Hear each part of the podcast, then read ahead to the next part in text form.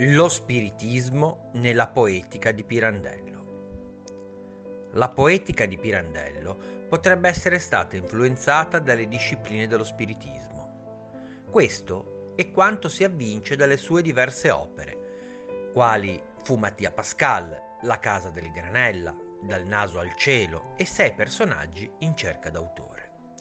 In quelle che possono sembrare argomentazioni tipiche del periodo del decadentismo, un occhio attento potrebbe intravedere una gran cultura in materia di discipline esoteriche e tra queste lo spiritismo e la teosofia.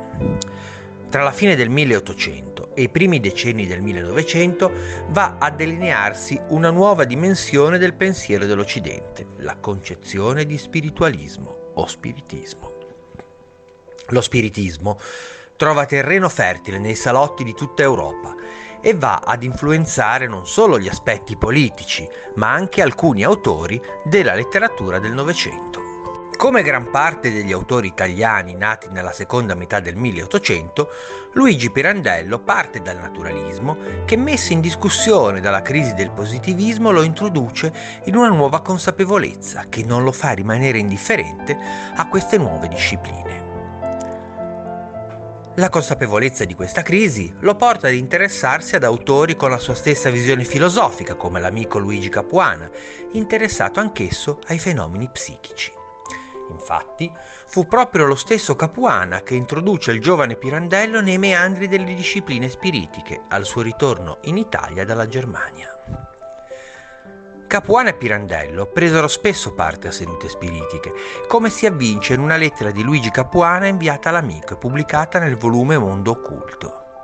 Nel testo, oltre a raccontare di una seduta spiritica tenutasi in casa di un nobile romano, il Capuana rimprovera Pirandello che pur attingendo per le sue opere alla filosofia spiritica, egli continua ad avere un accostamento scettico e a suo dire irrispettoso nei confronti delle entità disincarnate e lo ammonisce a riconsiderare le sue posizioni.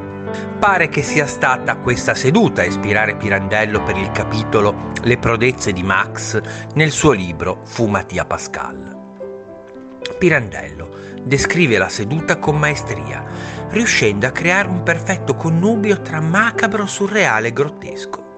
Sebbene i toni siano sempre orientati sulla miscredenza, il personaggio Adriano Meis, Mattia Pascal, ha un approccio ironico che potrebbe celare il timore nei confronti di ciò che non si può percepire.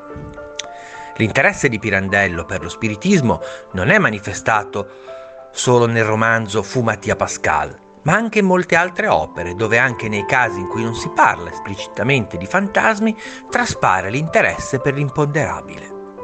Infatti molte delle sue produzioni letterarie sono costellate di personaggi che sono affascinati dalle scienze occulte o dal mondo spiritico.